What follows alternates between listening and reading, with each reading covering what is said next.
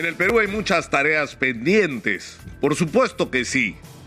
Está claro de que hay que producir una modificación constitucional, pero hay que hacerlo bien, pues no como lo está haciendo o pretende hacerlo el Congreso, que paradójicamente critican a los que piden una asamblea constituyente y quieren cambiar un artículo cada semana de la Constitución al caballazo. Hay que hacerlo bien, con paciencia, con serenidad, con orden, con tiempo con tiempo, darnos los plazos necesarios, porque cambiar una constitución supone lograr niveles de consenso y, y de legitimidad que lamentablemente esta constitución, la que actualmente nos rige, no tiene.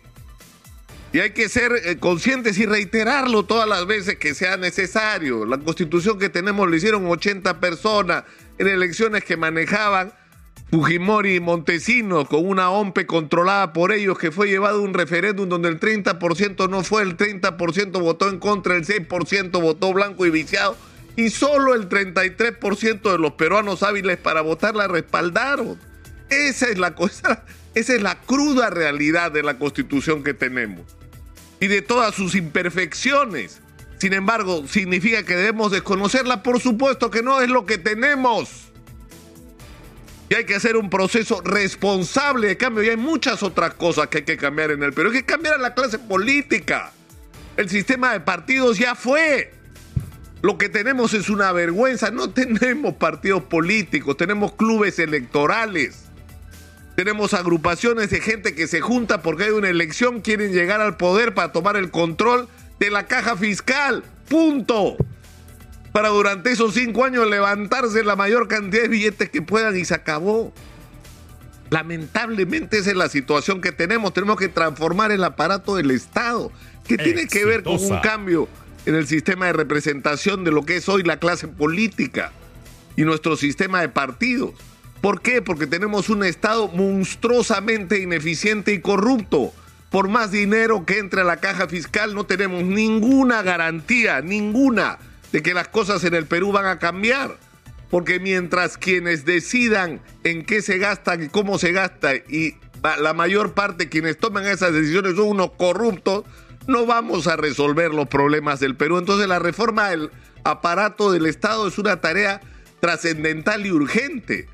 Pero la gran interrogante es por qué no incluimos en esta discusión el tema de los medios de comunicación. ¿Cuándo vamos a discutir? El papel que han cumplido no solo en las últimas elecciones y actualmente los grandes llamados grandes medios de comunicación, ¿no? Grandes medios de comunicación que se olvidan de que el espectro radioeléctrico es un bien público, que están administrando un bien público y que tienen la obligación de servir a todos los ciudadanos y no de servirse de ese privilegio para favorecer intereses, para involucrarse en las campañas electorales como si fueran parte de los comités de campaña y de propaganda y no servir a todos los ciudadanos informándolos con objetividad. Lo que ha pasado en la última campaña electoral ha sido una vergüenza, como lo fue lo que ocurrió. Fíjense ustedes lo que es la vida.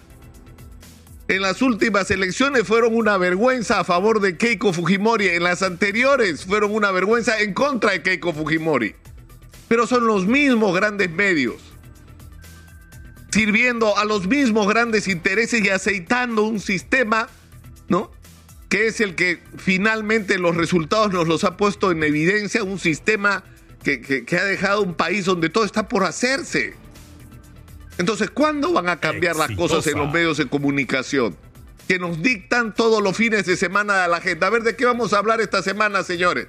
De si el presidente Castillo le dijo al señor del rincón y dijo una cosa distinta en la fiscalía. Ya, de eso vamos a hablar los siete días de la semana todos los peruanos. Hasta la próxima semana que encontrarán algo de, lo que hay que hablar todos los peruanos. Y no quiero decir que esto no haya que hablar, por supuesto que hay que hablar. Y yo tengo la solución, que el presidente se someta a la investigación de la fiscalía hoy y ocupará un lugar en nuestros espacios informativos como tiene que ser, por supuesto que sí, pero no puede ser el centro de la agenda. ¿Por qué? Porque eso es olvidarse de los problemas de los ciudadanos, de lo que para lo que la gente quiere respuestas, por Dios. O sea, la gente está desesperada por chamba, por, porque no tienen cómo pagar sus, sus deudas, aquellos que se endeudaron y fueron seriamente afectados, que son millones de personas afectados por el coronavirus.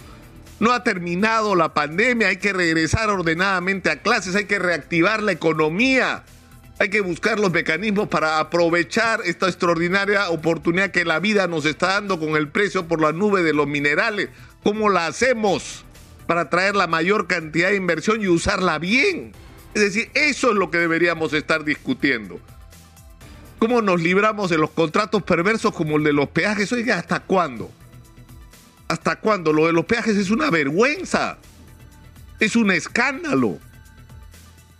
¿Y por qué no le damos importancia también al comportamiento que está teniendo el Congreso y su presidenta con respecto a una crisis tan compleja como la que vivimos, donde necesitamos puntos de encuentro por el bien de los peruanos? y que la justicia haga su trabajo. En fin, yo no sé si esto es mucho pedir, pero lo, lo que sí deberíamos hacer y no estamos haciendo, ¿en qué momento vamos a discutir el rol de los medios de comunicación en la vida política nacional? En lo mal que están las cosas. ¿Cuál es la responsabilidad de la agenda de los medios? ¿A qué intereses sirven los grandes medios de comunicación? ¿Por qué estamos como estamos? ¿Por qué pretenden llevarnos todas las semanas de la nariz en la dirección que ellos quieren? Porque ahora así como estuvieron involucrados en la campaña a favor de la señora Keiko y así como estuvieron involucrados en la campaña por el fraude, ahora están involucrados en la campaña por la vacancia. ¿Tienen derecho políticamente a tener la opinión que les dé la gana? Por supuesto que sí. A lo que no tienen derecho es a usar un bien público que es el espectro radioeléctrico para favorecer intereses particulares y no de todos los ciudadanos. A eso no tienen derecho. Y alguien tiene que decirse.